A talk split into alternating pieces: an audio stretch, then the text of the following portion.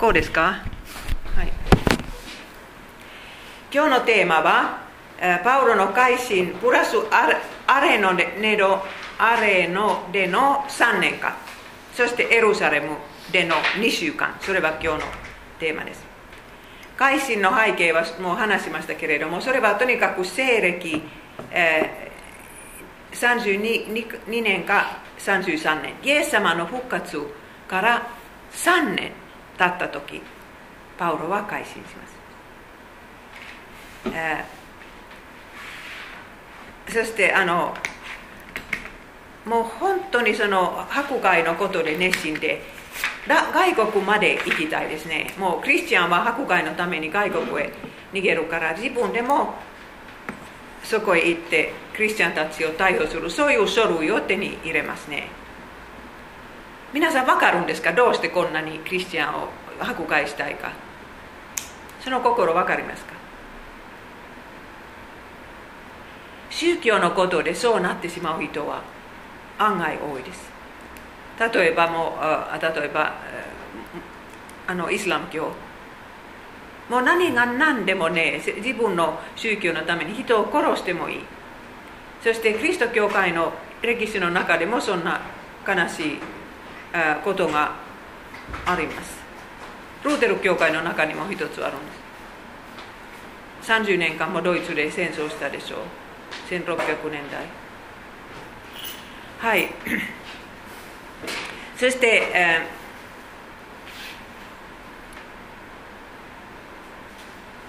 ー、ダマスコはとにかくユダヤ人もクリストさんも多かったから、そこへまず行きたい。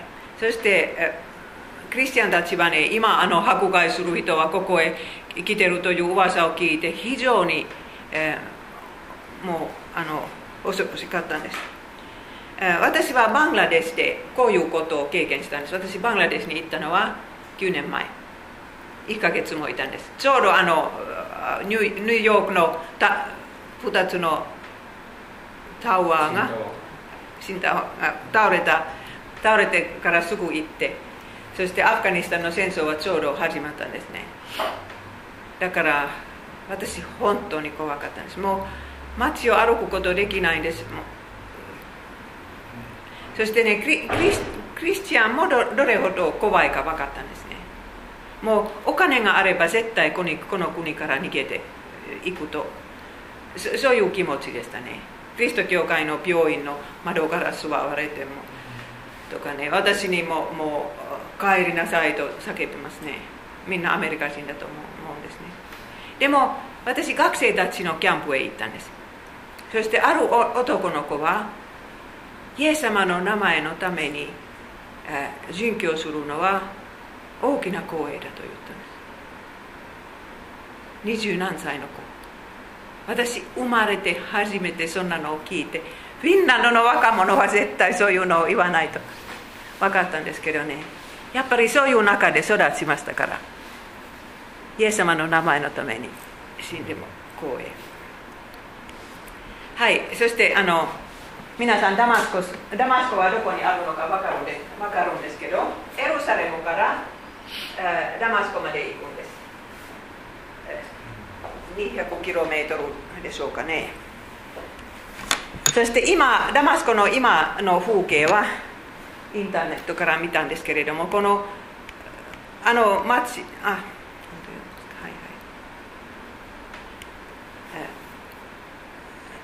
とにかくあの使徒教伝のきゅうしょうにはこう書いてありました。お願いします。さて、サウロはなおも主の弟子たちを脅迫し、殺そうと意気込んで大祭司のところへ行き、ダマスコの諸街道宛ての手紙を求めた。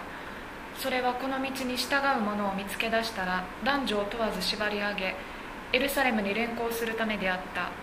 ところが、サウロが旅をしてダマスコに近づいたとき、突然天からの光が彼の周りを照らした。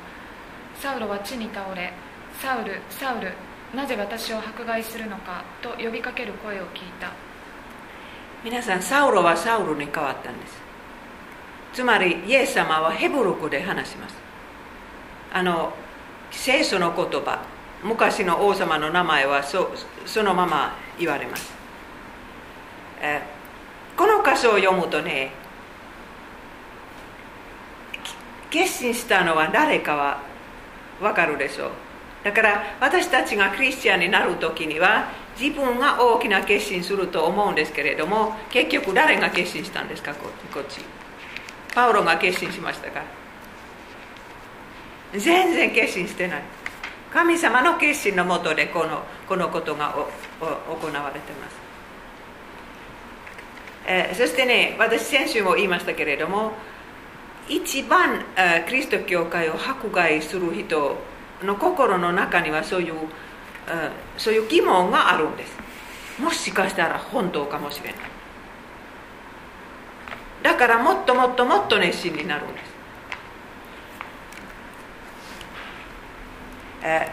このパウロの改心のことは使徒教伝にさんかい書いてます。きゅう章、にじゅうに章とにじゅうろく章。だから私その、 その中からその会話をあもう集めました。ここにはイエス様との会話が書いてありますからお願いします。サウル、サウル、なぜ私を迫害するのか。トゲのついた棒を蹴るとひどい目に遭う。主よ、あなたはどなたですか。私はあなたが迫害しているイエスである。主よ、どうしたらよいでしょうか。起きて町に入れ、そうすればあなたのなすべきことが知らされる。ありがとう。その 棒, 棒を蹴る、蹴るというんですか、そのトゲのついた棒を蹴るというのは皆さんどういう意味でしょうか。いつもそのにひきの牛は何を引くんですか？私それは日本語でわからない。土を耕すときには何を引くんですか？何？スキー。はい。だからそして そ, こその辺にね時計があったんですね。まっすぐ行くように蹴ったらとかね、こういうしたらね 痛, く痛い目に遭うから、そういう時計があったんですね。そしてパウロはサウロはちょうどそういう牛のように神様が決めた道を行きたくないから痛い目に遭うだけです。蹴ったりして、そして本当にそういう声が聞こえてくるんですけれども、サウロはね誰の声かわからないんです。主よ、あなたは誰ですかと聞きます。そして人生の一番大きなショック、私はあなたが迫害しているイエスである。そして次はどうしたらいいですか。もうダマスコへ行きなさいという命令ですけれども、えー、イエス様はね、クリスチャンを迫害、私のクリスチャンを迫害、えー、あなたが迫害しているという代わりに、私を迫害しているイエスだと言ったでしょう。だからクリスチャンはこの世の中に迫害されている時には、イエス様はもう一緒にいて、ご自分が迫害されるという同じ感じですよ。だから皆さんは少しは迫害のようなことを経験したことあるでしょう。みんなの宗教が違うから。でもそういう時にはイエス様は本当にその一緒にいるんです。自分、ご自分が迫害されるかのようなそういう関係です。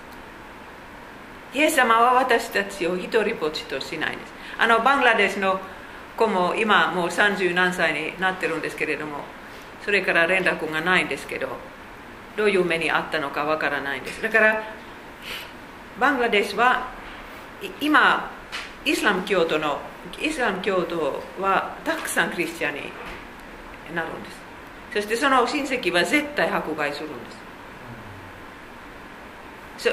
だからそういう集会にはよく良き知らせの学びを使うんですけど、家庭、そういうバングラデシュの家庭集会で。でもそんな迫害の中でもイエス様は必ず一緒にいることを知ってたら大きな慰めになるんです。これからサウロは迫害される方に変わってくるんです。そしてイエス様はこんな約束をなさいます。あなたのするべきことが知らせる。まずあの町へ行って そ, れそこで、えー、知らせる。今こんな大きなショック の, ショックの時には知らせられても聞く耳がないんですね。だからサウロ、サウロ、サウロにとってこのみっかかんはとっても大切な時でした。た一緒に旅した人は何を経験したのか、それはこのみっつのストーリーを見て比べたら、光は見ましたがイエス様を見なかった、人を見ませんでした。そして何が聞いたがはっきりした言葉は聞こえなかった。そして誰かがサウロの手を引いてダマスコまで導いてくれたんですけれども、本当にそれまでもう強かった人は弱くなってしまった、その姿を目撃します。その一緒にいた人にとってもショックだったと思います。一体何が起こったのかわからないです。光は見る、何かそういう音もするんですけれども、でもその会話は全然わからない。それからみっかかん、目の見えないみっかかんは ど, うどんな時だったでしょうか。あ の, あの通りは何と読みますか。直線通り。直線通り。そ, んなそういう通りはダマスコに今でもあるそうです。そして直線通りのどこかにユダヤとい う, という人が住んでたんです、ユダヤ人。サウロはその家にみっかかんとどまりました。飲み食いしないんです。皆さんみっかかん水も飲まなかったらどうなるんですか。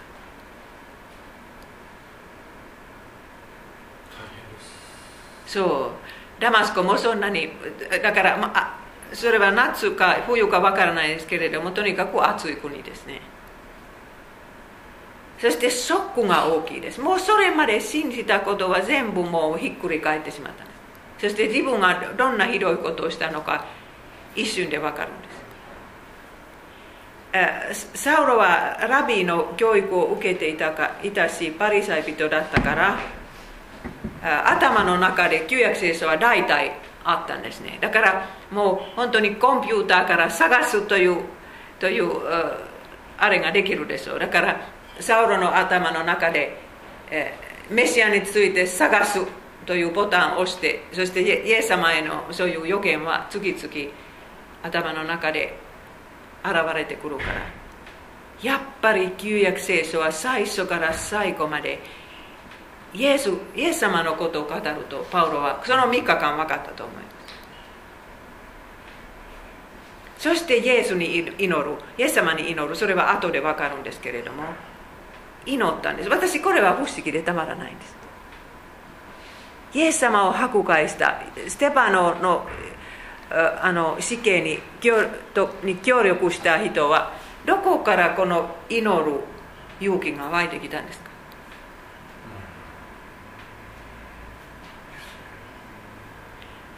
そして幻を見て、その誰かが来るということをその幻の中で分かるんです。だからそんな こ, これがなかったらね、もう失望して死んでしまったかもしれない。でも誰かが来る、そして祈る、祈る勇気がある。もう一つ慰めになったのはあると思いますけれども、モーセの律法の中では人を殺した人は石で、石打ちで殺されるべきと書いてあるんですけれども、同時に旧約聖書の中には生贄があるんです。罪人のための生贄。生贄のことはレビ記いっぱいでしょう。そしてもう一つ、ダビデの告白の詩篇も覚えていたと思います。ダビデも人を殺したでしょう。モーセも人を殺した。聖書の中には有名な人殺しがたくさんいます。だからそれを思い出して、ダ、ダビデも許されましたから、もしかしたら希望があるかもしれない。そう思ったに違いないんです。そしてイザヤ、イザヤ書ごじゅうさん章も あ, りあるんじゃないですか。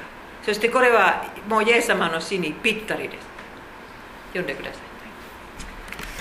彼が差し貫かれたのは私たちの背きのためであり、彼が打ち砕かれたのは私たちの咎のためであった。彼の受けた懲らしめによって私たちに平和が与えられ、彼の受けた傷によって私たちは癒された。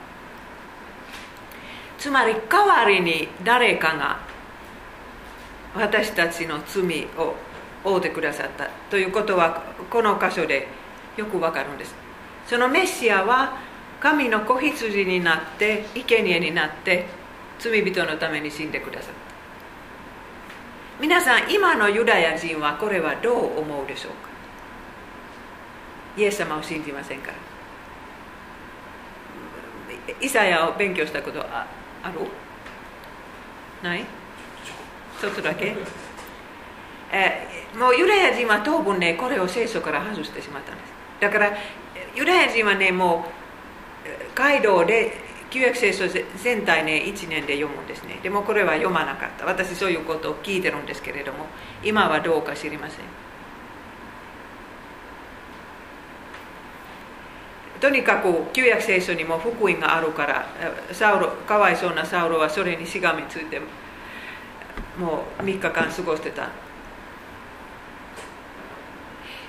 でも自分の罪が許されて許さ、許されていただけるかどうかは自信はなかったと思います。そして同じ同じね、あのダマスコの町でアナニアという信者がイエス様から命令を受けるんですけれども、すぐ従わないんですよ。はい、読んでください。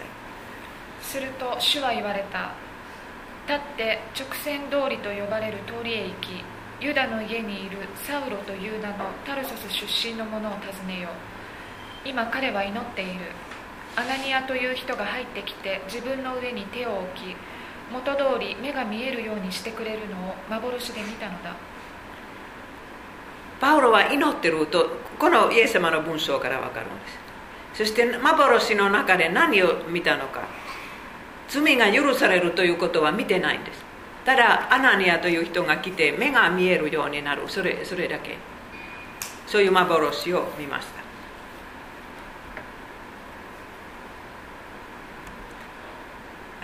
でもアナニ、アナニアの反、反応は こ, この通りです。読んでください。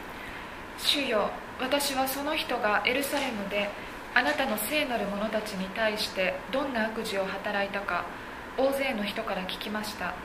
すると主は言われた。行け、あの者は異邦人や王たち、またイスラエルの子らに私の名を伝えるために私が選んだ器である。私の名のためにどんなに苦しまなくてはならないかを私は彼に示そう。えー、皆さんどうでしょうか？イエス様の声を直接聞いたらね、こんなにイエス様に反対するんですか？アナ、アナニアはそれまでそんなにしょっちゅうイエス様の声を聞いてないと思いますよ。そしてせっかく聞いた時は、いや、いえ、主よ、あなたは間違っていますと言うでしょう。そんなにね、もうクリスチャンたちもね、ああいう人が変わるはずないと思います。皆さんの周りにもそんな人がいるんじゃない？あの人に限ってクリスチャンにならないこれ見てください希望があります。私も弟をもう本当にね、弟は来年もうよんじゅっさいになるんですけど、でもクリスチャンになることを想像したら本当にもうそんなことはありえるかどうかは疑問ですけど、ちょうどこういう箇所は慰めになるんです。神様が決めました。そしてどんな器にしてくださるのか前もってもう計画してくださった。そして皆さん、あのイエス様のこっちの言葉をこう皆さんに向かって言われたことのように、もう一回 こ, のここから読んでください。行け。そこからね、イエス様は皆さんにこの言葉をかけてくださるという意味で読んでください。さ、はい、いけ、いけ、あの者は、聖馬さんに読んでもらいましょうか。はい、はい、はい、いけ、あの者は異邦人や王たち、またイスラエルの子らに私の名を伝えるために私が選んだ器である。私の名のためにどんなに苦しまなくてはならないか、私は彼に示そう。選んだ器、皆さんは選んだ器です。神様は何かを皆さんのために使命を計画してくださった。でもそのためにどんなに苦しまなければならないかと、それはつきものです。皆さん、こんなイエス様の言葉を聞いたら嬉しくなるんですか、悲しくなるんですか。辛くなります。あ、辛くなる？今ちょっとこれからやなって感じ。ああ、そうね、さ聖馬さん。淡路の方は知らないんですけど、聖馬さんは来、来年からあのあの牧師の勉強を始めるつもり。はい。はい、他の皆さんどう？あのものというのはあなたはっていうふうに置き換えて考えるんですか？い今今イエス様は皆さんに今日言う。だからあ私に対してあのものはというのは私に対してあなたはってそういう意味ですね。そうそう。あなたは選ばれる器であると仮定したらどうですかっていう。はい、そうそう。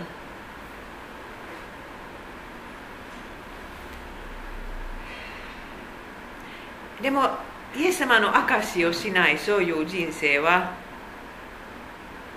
あんまりにも虚しい。そうでしょう。だから私が生きていたから誰かが天国へ行くという、誰一人でもいいから天国へ行くというのが最後の審判の時分かったら無駄ではなかったと分か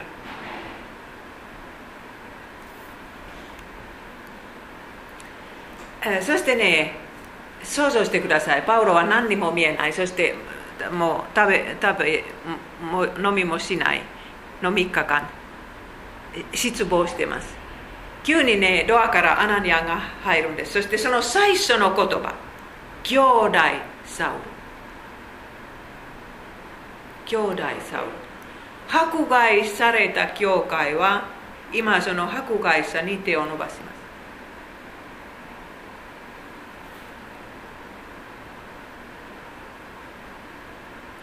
えー、もし私たちがね、敵に許すことができたら、その人は私たちの許しの中でイエス様の許しも見出すことができます。あの人が許すことができたら、できたから、もしかしたら神様も許してくださるかもしれ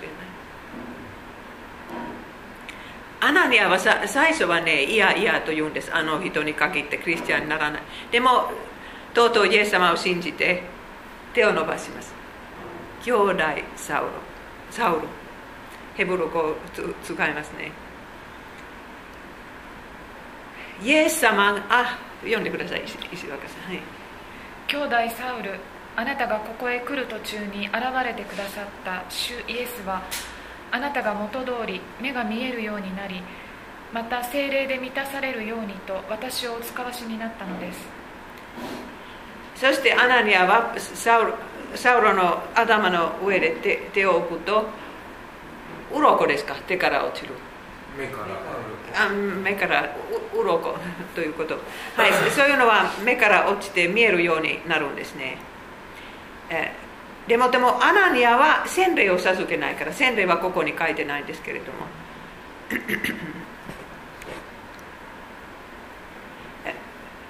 これは使徒行伝のにじゅうに章に書いてあるんです。パウロは自分で後で話しますけれども、こんなことも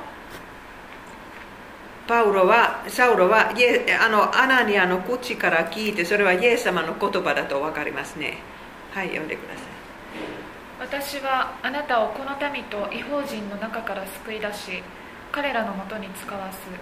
それは彼らの目を開いて、闇から光に、サタンの支配から神に立ち返らせ、こうして彼らが私への信仰によって罪の許しを得、聖なるものとされた人々と共に恵みの分け前に預かるようになるためである。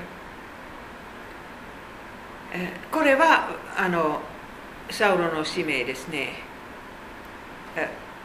闇から光に人を導くこと、サタンの支配から神の国へ、そして信仰によって罪を許して罪の許しを得ることと、うん、もう永遠の命、素晴らしいああ使命ですけれども、最初には約束があるんです。私はあなたを、うん、救い出すというんですね。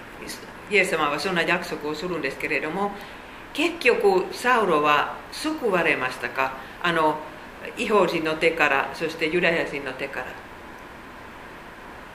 私はエレミヤについても本を書いたんですね。そしてエレミヤも本当にもう迫害された人ですけれども、エレミヤの使命の時も神様は同じことを言ったんです。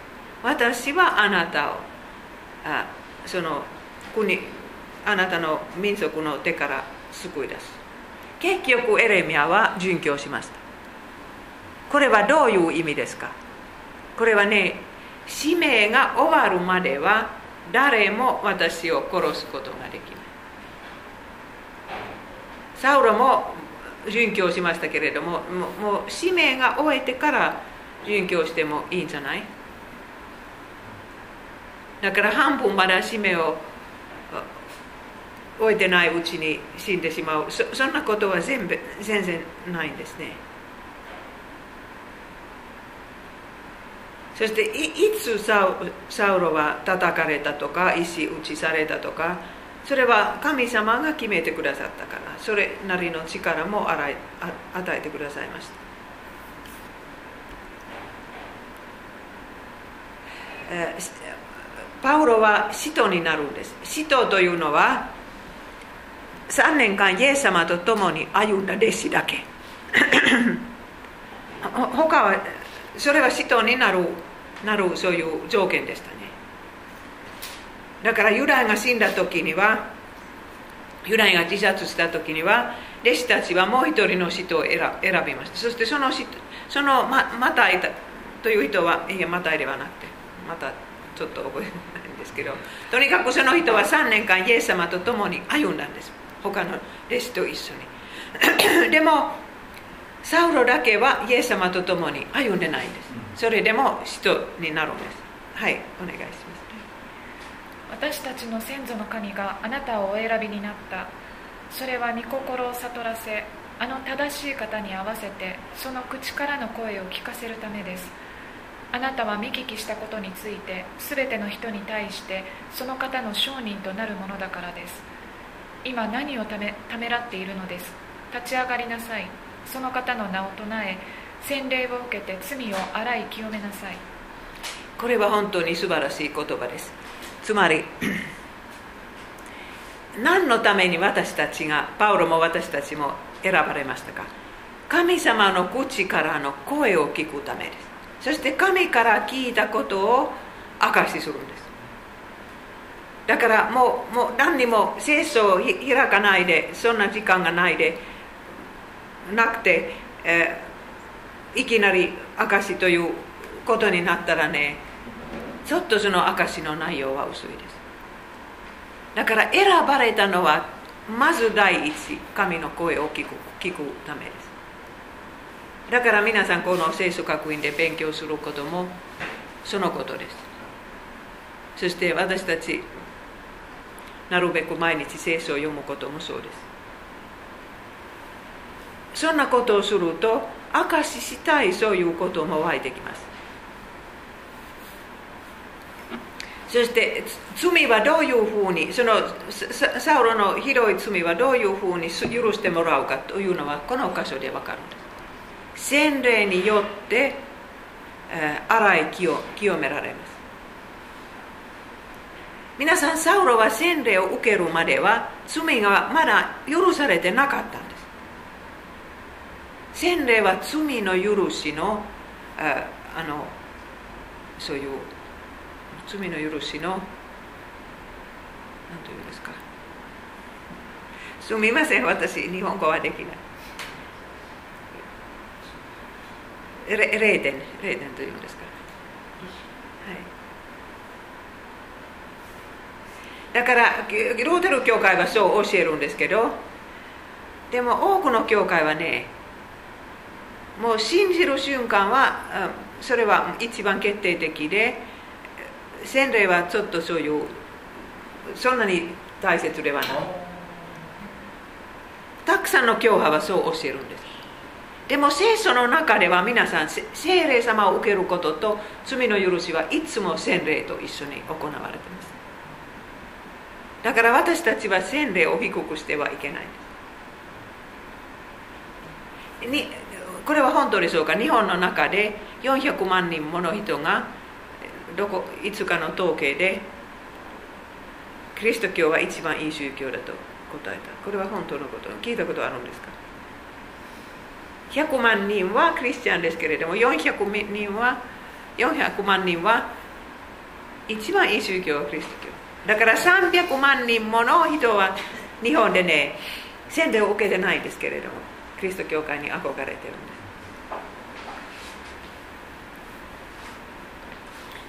今年洗礼を受けた方はここに座っています、千村さんだから千村さんはあの長い間ちょっと洗礼は戸惑いましたけれども、結局受けるという決心したのはどうしてですか。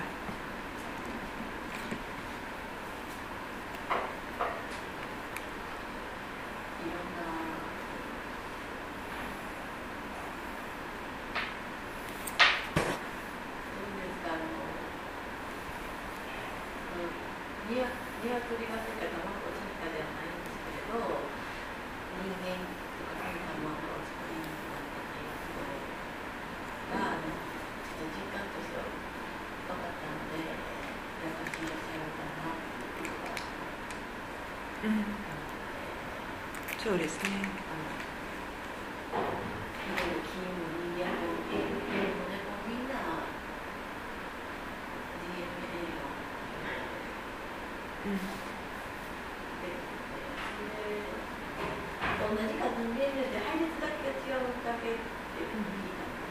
そうですね。はい。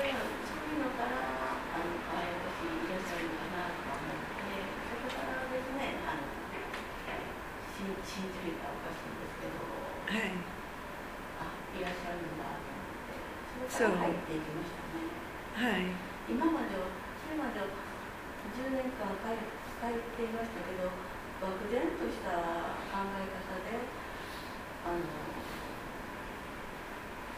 まあそこがなんか失礼なんですけど、そこの教会がすごく楽しかった、居心地よかったからあのいつも行かせてもらってて、そんなにあのどうかなと思いながらずっと来てたんですね、うん、あの自分では信じられる一歩一歩のところまでいかなかったんですよ、その途中に何回かインタビューとか、でもそういうこといろいろ聞いて、ああそうかとか納得して、うん、そこから入りました。そして洗礼を受けてホッとしたでしょ。はい、はい、そうです。落ち着きましたね。はい、はい、うん、はい、ありがとうございました。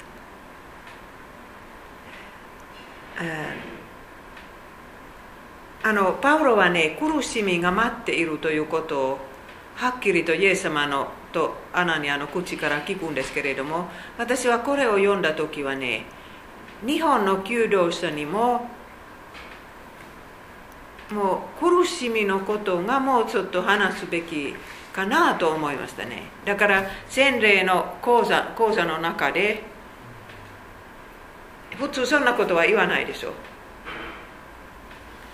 いろいろそういう、ま、もうクリスチャン生活は何であるかとか、献金とか礼拝出席とか、そのそういうのは言う、言うんですね。そして党の戒めとか。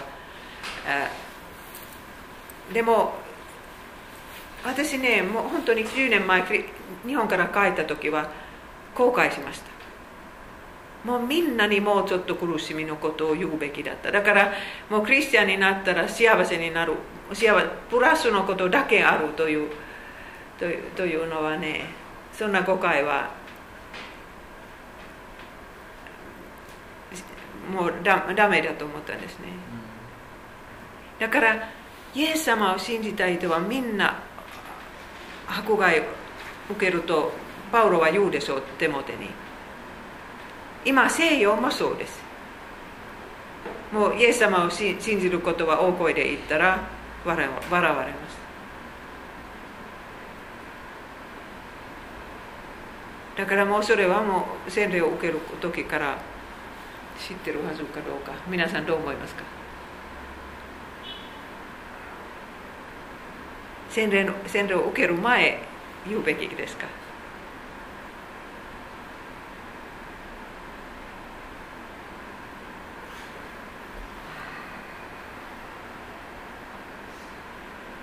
ローマの苦しみってあのあのキリストを信じることに伴う迫害とかそういうふうなんですか？そう、それはパ、パウロの場合もそうでしたね。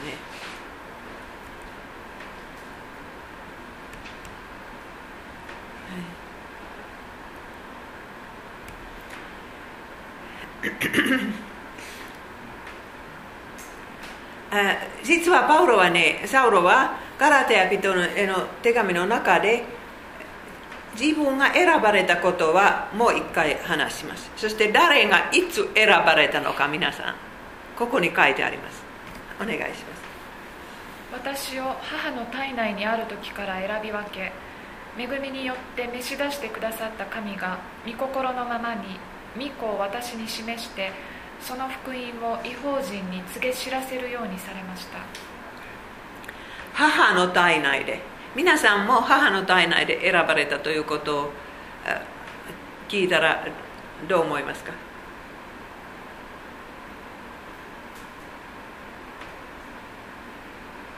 神様の選びのテーマはとって、とっても難しいですね。ルターもそれで失望しました。だからある人、人々は自国に選ばれたのかもう心配になったんですけれども、この人は自国に選ばれたと聖書に全然書いてないん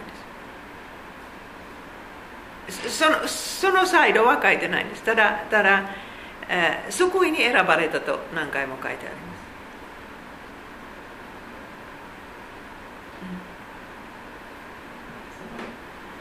うん、考えたことあるんですか？体内で選ばれたこと。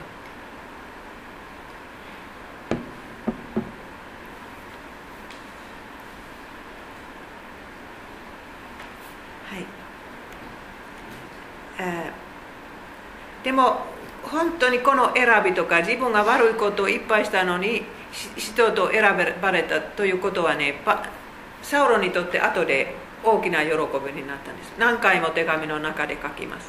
はい、お願いします。以前、私は神を冒涜する者、迫害する者、暴力を振るう者でした。しかし信じていない時、知らずに行ったことなので憐れみを受けました。はい、読んでください。キリストイエスは罪人を救うために世に来られたという言葉は真実であり、そのまま受け入れるに値します。私はその罪人の中で最たるものです。しかし私が憐れみを受けたのは、キリストイエスがまずその私に限りない忍耐をお示しになり、私がこの方を信じて永遠の命を得ようとしている人々の手本となるためでした。だから最初からなかった。押さなかった。押してました。あ、え、だから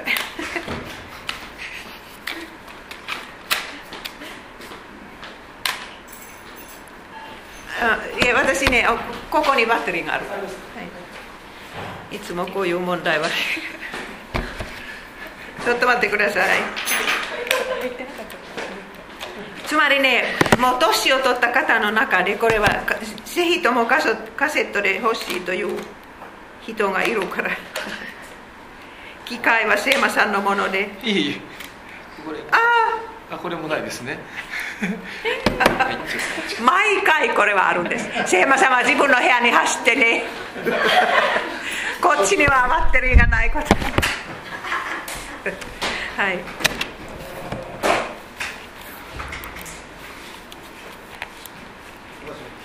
最初から入ってなかったんですかね。入ってなかった？いや、僕だって録音をしたんですけど、始まるときに。もう知らない。はい。多分回ったと思います。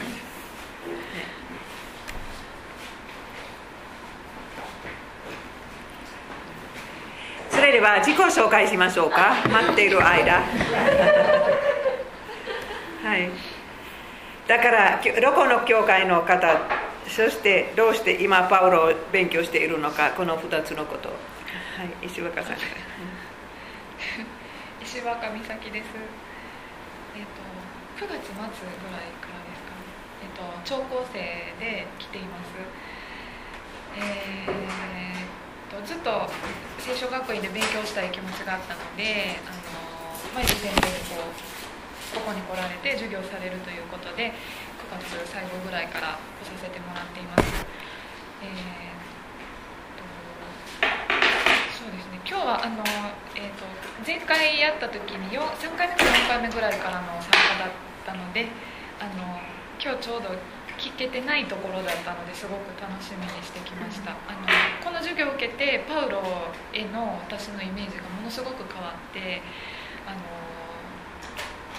なんていうかな、すごいその苦しみを幸せと思って、主から受けた幸せと思って、もうただただ迫害の旅だったけれども、それを幸せと思ってこう殉教まで行ったっていうのがもうものすごく、前回の授業を聞いた時にすごくなんかこう心に響いて、あの、うん、あの想像しきれないですけど、うん、あのこう、うん、なんていうのかな、こうもっともっとこう使徒行伝を勉強したいなと思うようになりました。はい、ありがとうございます。それではすいません、自己紹介。はい、どこの教会の方、どうしてパウロを勉強しているか。はい、えー、鳥取の米子市にある米子福音ルートリ教会。西日本研究教会からやってきました。えー、と聖書学院生で、まあ、途中からなんですけど、えー、じゅうがつよっかにこっちに来ていちねん生として、えー、の一緒に皆さんと勉強させていただいてます。えー、柳津稲先生のこの、あのパウロの生涯の、それこそ石若さんと一緒で僕も最初の方全然聞いてなかったので、えー、ぜひあの残りの部分聞きたいなと。もう一度やられるということで、今日こうしてご用意、もう一度、あの聞かせてもらうことにしています。はい。これからもよろしくお願いします。ありがとうございます。えー、ここの青谷福音文化協会のえー、聖書学院はどうした教科書となります。えー、パウロはですね、えー、水曜日の授業途中から、えー、後半さんかいも出ましたので、全般の方は全然違うので、一緒に勉強しています。えー、東徳島、東徳島ホテル協会から来ました。えー、パウロが勉強したら来たんではない。どうなんにするか知らなかった。えー、初めにね、えー、ダマスコ先生の読記のインターネットの本を、あれを読ませてもらって、えー、あれはすごいファンな方に教えてもらって、えー、非常に興味を持って、で、あつい先生が合わせに来るからということで、いろいろ話しました。こっち日本におる間はなるべくしたいなと思うんですけど、なかなかちょっと遠いので、えー、何がこれをね、だろうで、今日来たら、まあ、この話だったので、この話を聞かせてもらいます。豊洲さんは、ここはよ今、予防だと思ったんです。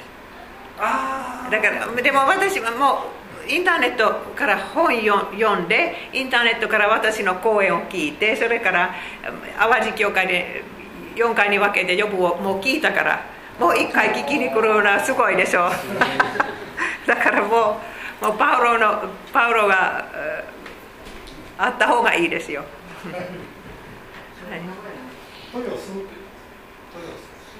すごい異変に虹の隅になって戻すとのするです。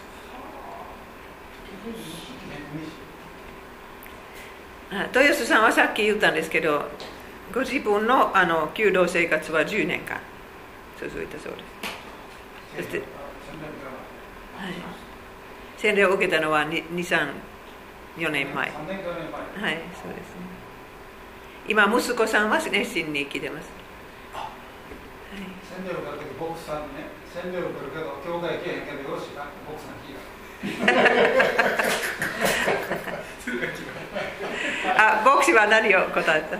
返事がなかった。だからはいと言ったらちょっと大変ですはいはい、お願いします。淡路ルーテル教会が決めたチームがないと思います。ほとんどあまり勉強してないので恥ずかしいんですけど、まあ、いやまだもっと下勉強してきてからもよかったかなとか思いつつ、あのマイル先生にあのいろいろあれでもドルピアがいろいろ教えてもらってたので、先生の講義があるのでそれだけで来ました。うんありがとう。はい。聖書学園のにねん生の神崎香織です。キリビンクインのルーテル教会なんですけども、世界のこれ、エルサレムのルーテル教会とダマスコのルーテル教会です。はい、あの先生の授業はにねん生はほとんどないんですね。で、時々先生の授業とかの話を聞かせていただいて、まあ、助手料で、私助手料するんですけど、先生は。先生の楽しそうに聖書のことを話されるのがすごくそれが伝わってくるんですよね。なんか本当に面白いやってこうなるのが好きで、今日は本当に残念ですね。私にねん生はほとんど教えないです。一緒に住んではいるんですけど教えてはいないですはい、はい、どうぞ。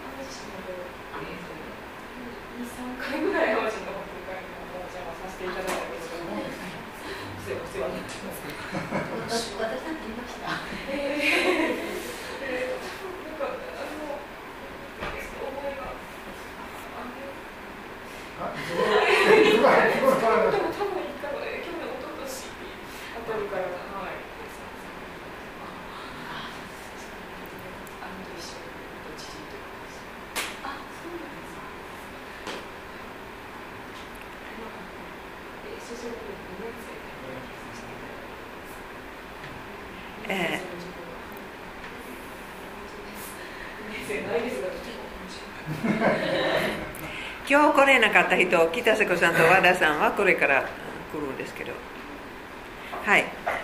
それではあのパサウロはどれほど自分が救われたことが恵みであるのと感謝の気持ちであるのと、それはこの言葉から分かりますね。そして洗礼を受け、受けるたらすぐもうその証の活躍を始めます。もう全然待ってないんです。次の土曜日はもう街道に立ってイエス様の証をします。読んでください。サウロは数日の間ダマスコの弟子たちと一緒にいて、すぐあちこちの街道でこの人こそ神の子であるとイエスのことを述べ伝えた。しかしサウロはますます力を得てイエスがメシアであることを論証し、ダマスコに住んでいるユダヤ人をうろたえさせた。でも不思議ですね。最初はユダヤ人はこの、このサウロをカイロにカイロでメッセージすることを許してくれたんです。だからクリスチャンになったとはまだ信じないんです。でも、でもパウロはね、もうイエス様は神の子、そこまで言うんですね。ユダヤ人のカイロで、ユダヤ人は一人の神様を信じますから、もうそんな神の子のこのことは聞きたくないですね。でもこの最初から分かるんですね。サウロ、サウロにはどれほど勇気があったのか。もう何にも恐れてないような活躍です。後で分かるんです。恐れてはいるんですけれども、でもとにかくもう勇気を出して証しするんです。えー、これは行伝こうでしたか。違うびっくり行伝はい、えー、ユダヤ教は本当にびっくり仰天ですね。だからもうみんな耳を疑います。あの人に限ってクリスチャンにならないとかね、もうユダヤ人みんな思うんですけれども、えー、使徒教典の中でこう書いてあります、はい。これを聞いた人々は皆非常に驚いていった。あれはエルサレムでこの名を呼び求める者たちを滅ぼしていた男ではないか。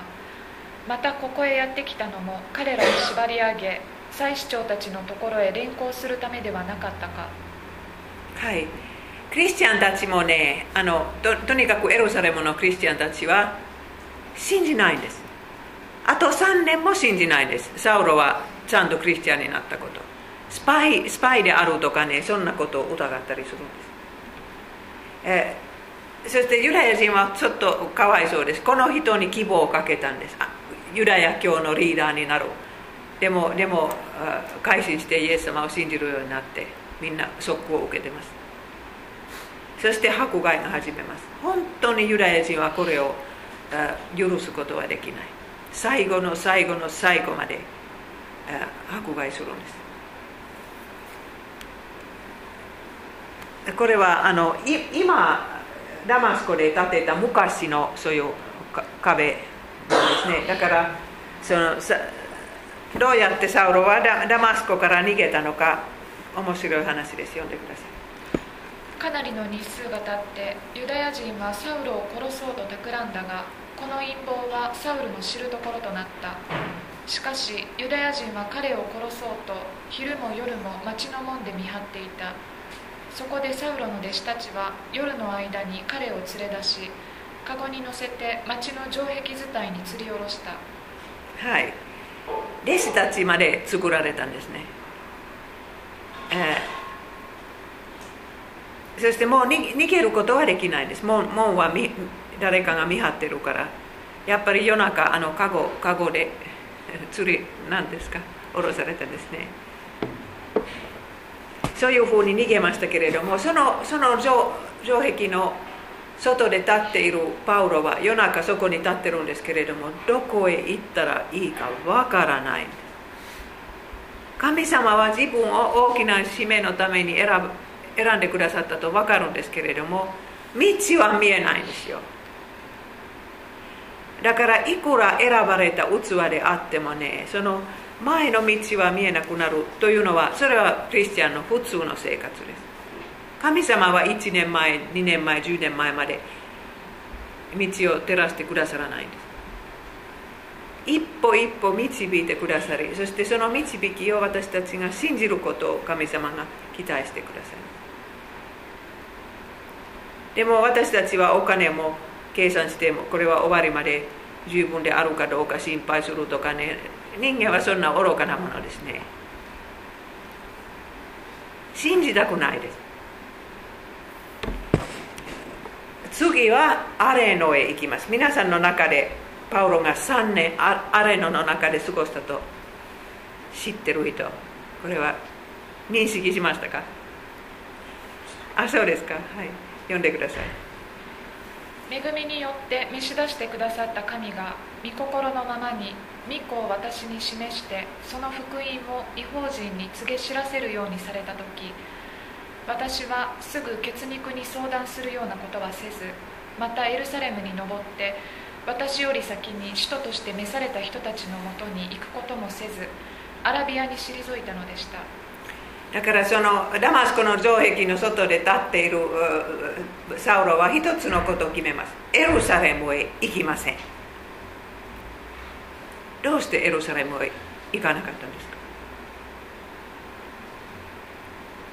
とにかくその人たちと相談する必要がないと思いますね。その代わりアラビアへ行って、多分エルサレムで迫害はもっともっとひどいだと分かってたから行ったんですけれども、こういうところでさんねん過ごしました。えー、皆さんあれはペトラですね、上の上のあれ今のヨルダニアにあるアラビアの昔のアラビアの町ペトラ、それを見たことあるんですか？私もイスラエルでに旅行すると、今今ほとんどたくさんの人はね、これも見に行くんです。岩の中の町。だからこういうところで生活すると、普通の生活と全然違うんです。皆さん、私は一回イスラエルのユダのアレノであの映画を作るそういうグループと一緒に行ったんですね。その人たちは車で走ったから、私も一緒に行って、何にも言いません。静かに座ってるから邪魔しないと約束しました。だから絶対何にも言ってはいけない。そこで座ってね、とにかく音がない、静かです、暑いです。えー、だからそのあれのはね、時間たっぷりのところです。モーセもダビデもエリアもバプテスマのヨハネもイエス様まであれので長い時間過ごしたんですね。だから今私たちの時代の人にはそういう時間のたっぷり の, の時はほとんどないでしょう。失業しても浪人してもいつもテレビがあるから静かではない。でも皆さん、こういう静かな時は人間にとって大切です。だからちょっとそういう時間もいっしゅうかんのうちに作ろう。ラジオもテレビも切って、そういう時には神様の声が大きくなるんです。いつも音楽とかね、テレビとか絵とか人とか電話とか携帯 そ, そういう中で生きていれば考える暇がないです。そして聖書の大きな人物はみんなあれので時間を過ごしたんです。このさんねんかんはパウロにとって、えー、使徒となる時でした。ペテロたちは同じさんねんかんイエス様と共に歩んでいたんじゃないですか。これはイエス様と共にパウロが過ごした時間ですね。はい。あ、そうですね。そのアラビアはここに書いてあるでしょう。この辺。今のアラビアとちょっと違うんですけど。ちょうどヨルダニアとかペトラの変, 変だったと思います。そしてこの時だと思いますけれども、パウロはカラテア人への手紙の中でそのイエス様から受けた啓示について語ってます。皆さん、これは非常に大切なことです。読んでください。兄弟たち、あなた方にはっきり言います。私が告げ知らせた福音は人によるものではありません。私はこの福音を人から受けたのでも教えられたのでもなく、イエス・キリストの啓示によって知らされたのです。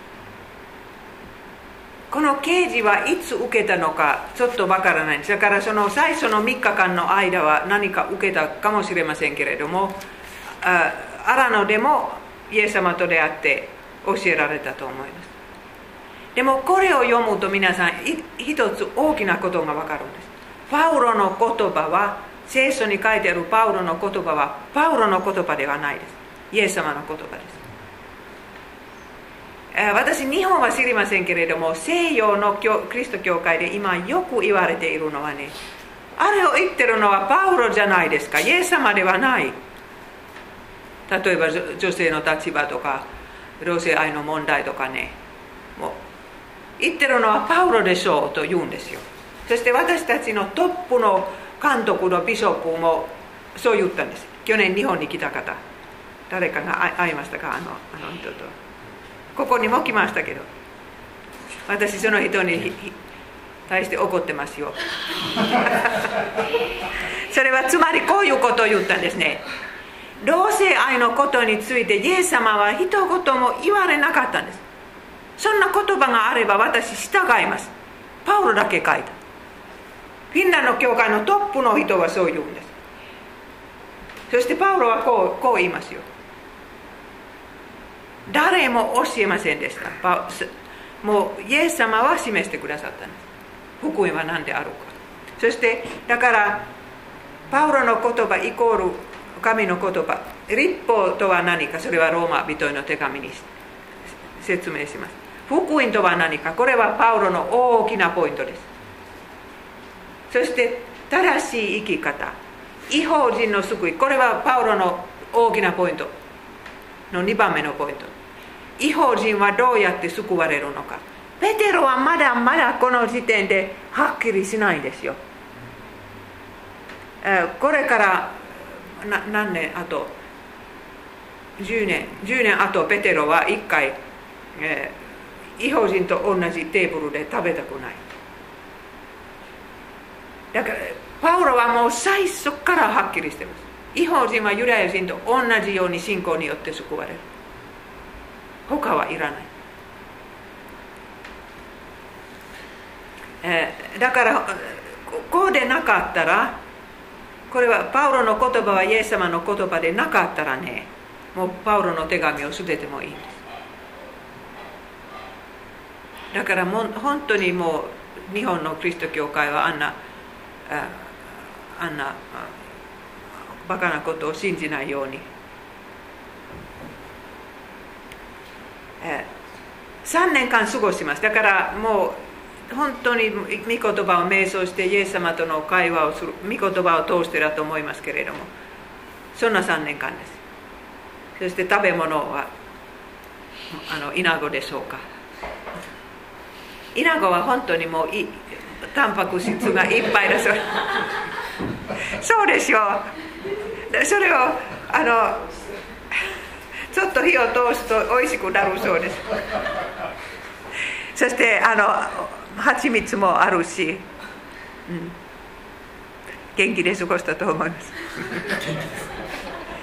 バプテスマのヨハネと同じ。はい。そしてとうとうエルサレムへ帰ります。さんねんしてからエルサレムへ帰ります。もう一回ダマスコへ帰るかどうか、それはちょっとわからないんですけど、とにかくエルサレムへ帰ってそこでにしゅうかん過ごします。はい、読んでください。サウロはエルサレムに着き、弟子の仲間に加わろうとしたが、皆は彼を弟子だとは信じないで恐れた。さんねん経ってるんですけれども、エルサレムのクリスチャンたちはさんねんまえのアナニアスと同じように仲間として受け入れてくれないんです。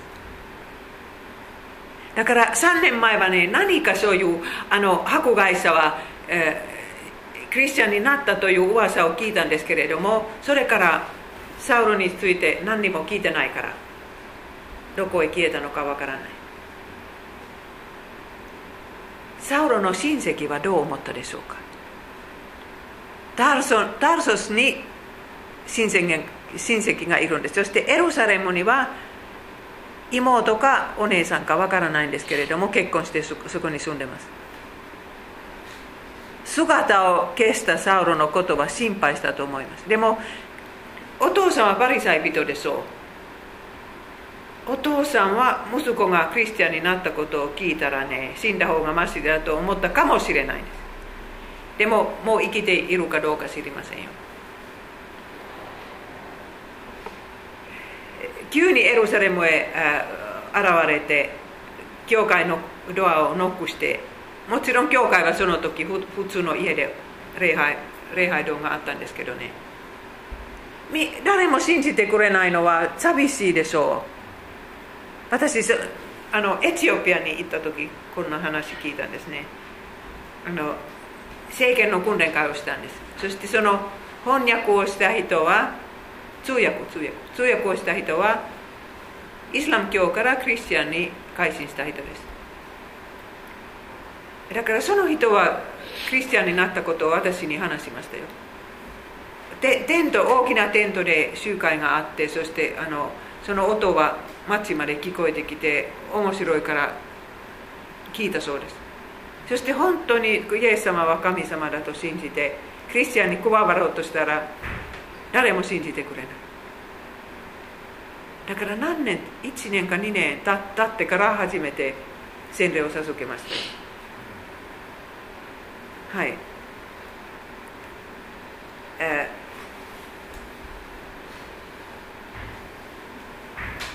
ー、パウロは、サウロは多分ね、エルサレムへ行ったら何かそういう、そういう奉仕が与えられると期待したと思います。自分は他の人よりも教育も優れているんです。ラビーだし、ガマリエルの学校で勉強したことがあるし、えー、そして福音は何であるかははっきりしてるだから少なくても長老にしてくれるとかね。でもそんな話はないですよ。扉は閉ざされたまま。えー、改心の時には宣教師になることをイエス様から聞いたんですけれども、一体いつイエス一体いつ宣教師になる、なるかはもう心配になったかもしれないんです。パウロは改心した時はまださんじゅっさいではないですけれども、えー、もうさんねん経ってからもうそろそろ宣教師になりたいと思うでしょう。準備はもういらないと思うでしょう。旧約聖書も知ってる、イエス様と会ってる、どんな準備がいりますか。でもそんな口は全然イスラエルに、あのエルサレムにはないんです。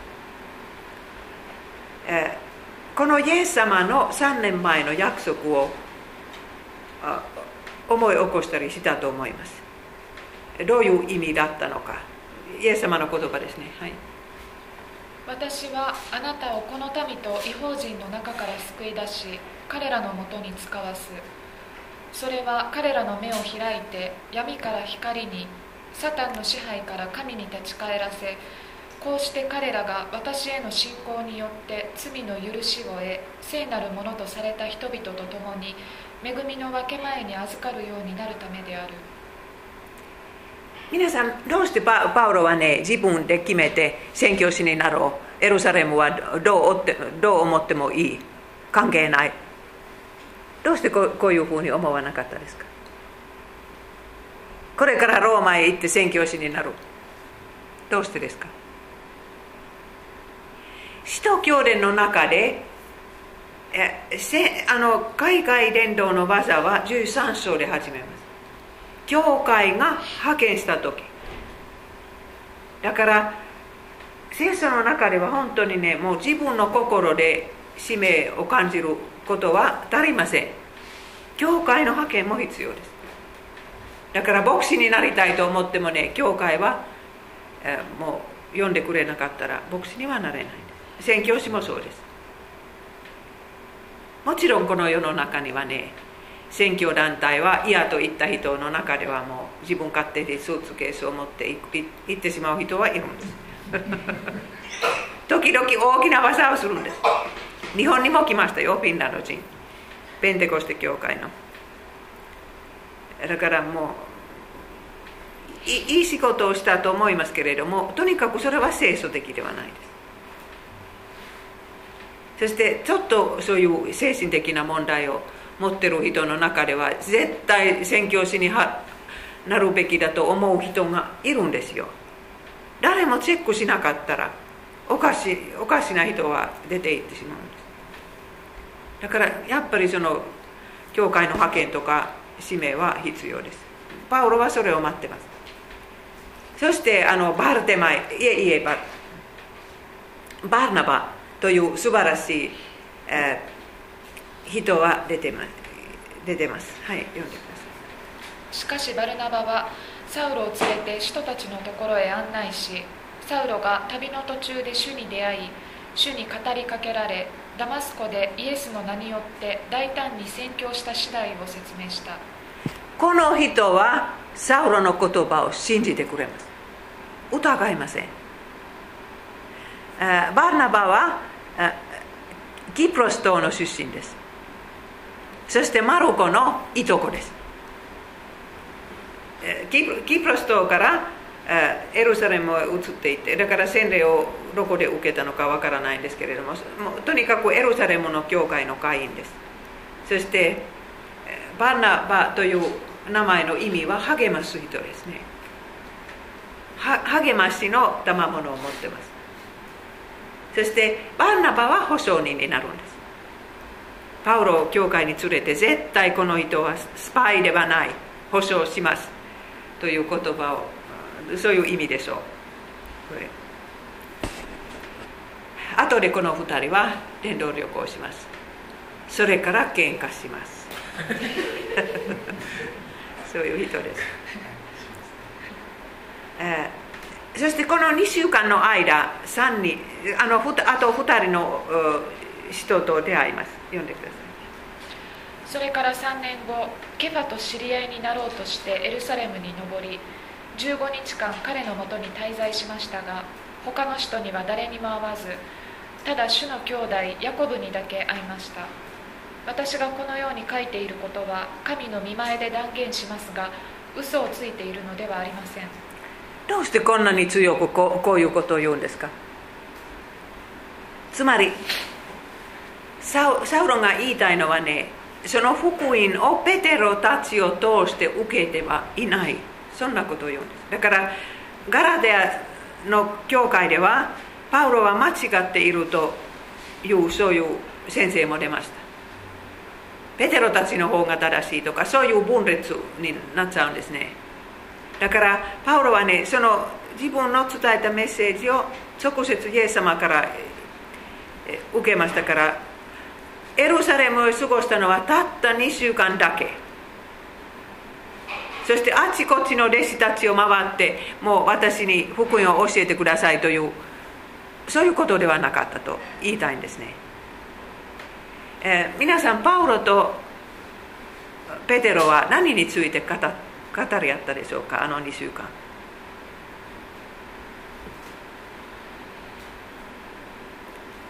実はパパサウロはね、イエス様の出来事は知りません。どんな奇跡を起こしたのか、そして山上の水軍、そしてあ の, あの山、イエス様が白くなったあの山とかね、えー、苦しみの道とか、 そ, そんな、そんな、うん、細か、細かいことは知りません。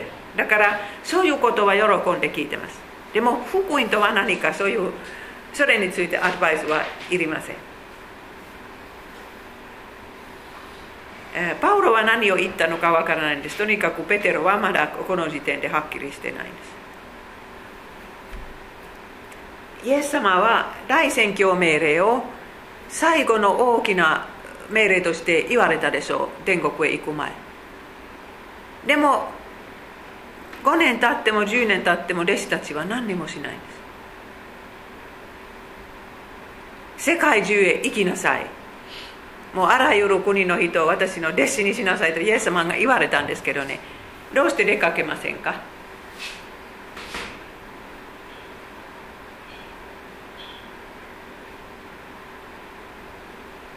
それは皆さんと同じように、自分の教会でもう手いっぱいそんな余裕がない、はい、でも海外伝道を忘れてはいけない。海外伝道は本当にその母教会に祝福をもたらします。海外伝道に捧げたお金は、お金のためにその母教会は損しないんです。はい、そしてエルサレムでの活躍、すごいことをしました、にしゅうかんの間、はい、読んでください。もうすぐ終わります。サウロは主の名によって恐れずに教えるようになった。またギリシャ語を話すユダヤ人と語り議論もしたが、彼らはサウロを殺そうと狙っていた。それを知った兄弟たちはサウロを連れてカイサリアに下り、そこからタルソスへ出発させた。サウロはいつもそのまだ伝道を聞いてないグループを探します。エルサレムにはギリシャ語を話すユダヤ人には多分そんなにまだ誰も伝道してないんです。そのグループを探して一生懸命イエス様のことを話しますけれども、殺 さ, 殺されるところです。だから他の弟子たちはもうタルソスへ帰るしかないと分かるんです。エルサレムにとどまると殺されてしまう。だから使徒教伝とガラテヤ人いっ章とに章とちょっと同じにしゅうかんのことを話しますけれども、ちょっとそれを一緒にするのは大変です。聖書にはそういうのがあるんです。例えば福音書は同じ話、同じ出来事をちょっと違うように語る。でもみんな神様の言葉ですからね、間違いがあると言ってはいけないんです。聖書の箇所を見て、これは間違いだと。だから私たちはどういうふうにそれを一つの物語にしたらいいかわからないんですけれども、神様はわかるんです、はい。えー、エルサレムでもう一度イエス様と出会います。イエス様はパウロに何回か現れましたけれども、いつもそういうピンチの時で道がわからない、これからどうしたらいいかわからない時にはイエス様が現れて安心させてくださいます、はい、さて、私はエルサレムに帰ってきて神殿で祈っていた時、我を忘れた状態になり主にお会いしたのです。主は言われました。急げ、すぐエルサレムから出て行け。私についてあなたが証しすることを人々が受け入れないからである。人たちもイエス様も同じことを言います。エルサレムから出て行かなければならないんです。でもこれから何をしてするのかわからないんですけれども、とにかくどこかへ出て行かなければならない。そして船に乗ってタルソスに帰ります。えーそれからじゅうねんもタルソスに過ごします。西暦さんじゅうろくからよんじゅうろくまでは何をしたのか誰もわからないんです、えー、皆さんもったいないのではないですか。サウロのパウロの伝道旅行、みっつの伝道旅行はじゅうねんかかったんです。手紙全部書いたのはじゅうよねんかかったんです。でもクリス、クリスチャンになってからせで宣教師になるのはじゅうさんねんかじゅうよねんかかったんです。準備の時はまだまだまだまだ続きます。でもあのタルソスのじゅうねんかんは私はね、もう全部手紙を見てふたつかみっつ面白いのが見出しましたけれども、それは来週の話です。はい、これで終わります。皆さん質問あるんですか？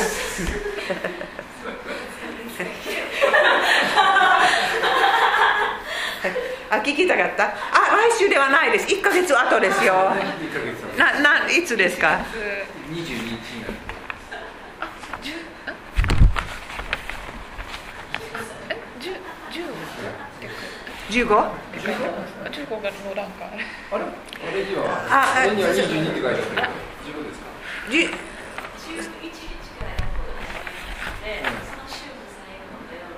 それはそうですけどね、で, でもそのコピーする紙にはね、じゅうごがななな載ってないんです。なぜかわからない。じゅうごってなかった。だから私がもうそれを作った時はじゅうごは祭日だと誤解したかもしれない。じゃあじゅうごですか？どうしたらいいですか？もうそこに紙に書いてないのにじゅうごするかどうか、ま、考えさせて。はい。はい、でもとにかくにじゅうににち、あ、私数えましたけれども、今そのコピーの通りにしたらはちかいになるんです。私はちかいやったでしょう、もう前も。だからやっぱりにじゅうににちで始めましょうか。お任せします。はい、そうしましょう。はい、でも今日何を学んだのか一言だけ皆さん言ってください。今までわからなかった勉強になったこと、豊洲さんお願いします。えと先生、さっきの苦しみ、えー、苦しさのか苦しみになる青、はい、あれは先生どんな苦しみですか？あの迫害ですか？迫害、あ、西洋ですか？それか日本？日本日本はね、あの家族は違うからいろいろ言わ言われるんじゃない？そしてあの学校の先生だったら何か国家とか国旗とかそういう問題がある。私フィンランドで聞いたんですけど、本当ですか？あの宗教のっていうようなことは喋れない。そうですか。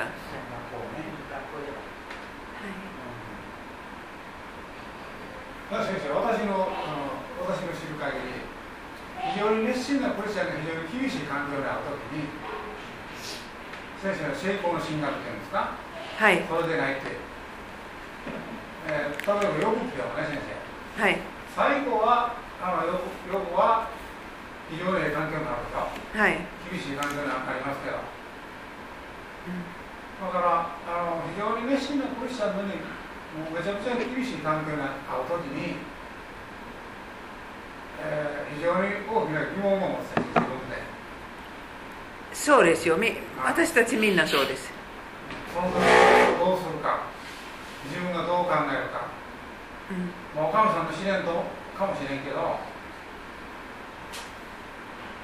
それがずっと続いたら自分の信仰が維持できるかと時々思います。そう、そうです。でもその時こそあの御言葉と教会のクリスチャン同士の交わりと生産式は必要です。それを捨てると信仰は消えてしまう、うん、でも、でも御言葉にしがみついたらイエス様はそれによって慰めてくださるから、理屈では思うんですけど、うん、それはそうです、はい、それは非常に大きな問題です。そうです。みんなに遅かれ早かれ大き、大きな問題になるんです。だから迫害でなくても、ただあの体のこととか家族のこととか仕事のことで問題が出てくるでしょう。それが先生、えー、非常に非常に熱心なクリスチャンによく起こるような気がする。私もそう思います。ああ、生, 生ぬるいクリスチャンに怒ったらもう信仰が消えてしまうと神様が分かってるからあ、怒ってない怒ってないあ、その準備の準備として呼ぶ気をそんなに熱心に勉強しますか、えー、熱心に勉強しましたね。先生のあのインターネットは近いまで聞きましたねつまりインターネットに私が話したその講演もあるんですね。でも、えー、豊洲さんは車で聞いてますね。車は家で聞きました。あ、そう。そうですか。それではパウロの勉強とヨブの勉強は違うんですか。いやー、先生よくわかりませんね。いや、ちょっと見たこともあると思いますけど。うんでもパウロも本当にヨブに似てますもう。ああ、はい。そうだね。パウロも目が見えなかったり、うん、手がなくなったり。これはまだまだマシです。もうこれからですよ。ああ、最後死ぬんでしょ先生。そう、死にます。もし熱心なクリスチャンになりたくないと思う。でも大きな証を残して死んだらどう？まだ先生その心境でない。だからもうあの生活を人あの生きている日々は証になったらいいんですけれども、死が証になったらそれでもいいじゃないですか。そう、はいと言えません、また先生。でもとにかくさんじになりましたからこれで終わります。紅茶がとコーヒーがあるから。時間のある方飲んでください。だから淡路ではごじからクリスマス会が始まるから、えー、ちょっと時計を見て、えーはい、だからもう総額ですよ。だから宣教師は心配しました、間に合うかどうか。メッセージ、あ、メッセージ、はい、あ、証証じゃなくて、あの子どもたちへのメッセージをみんな聞いてる、はい、大人も子どもも聞くんですけど、はい、ああ洗礼を受けたのはいちねんまえです。にねん私私にねんまえです。にねんまえ、はいはい、はい、そうですね、は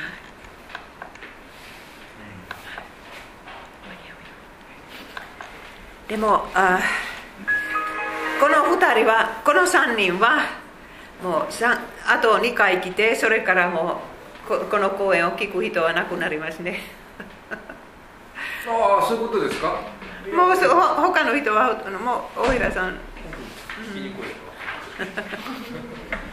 だからもし誰もいなかったらその講座はそれで終わります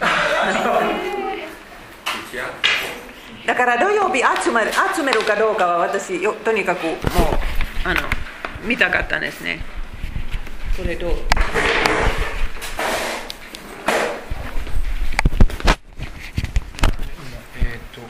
こう入ってますから、これで停止ってことです。ストップ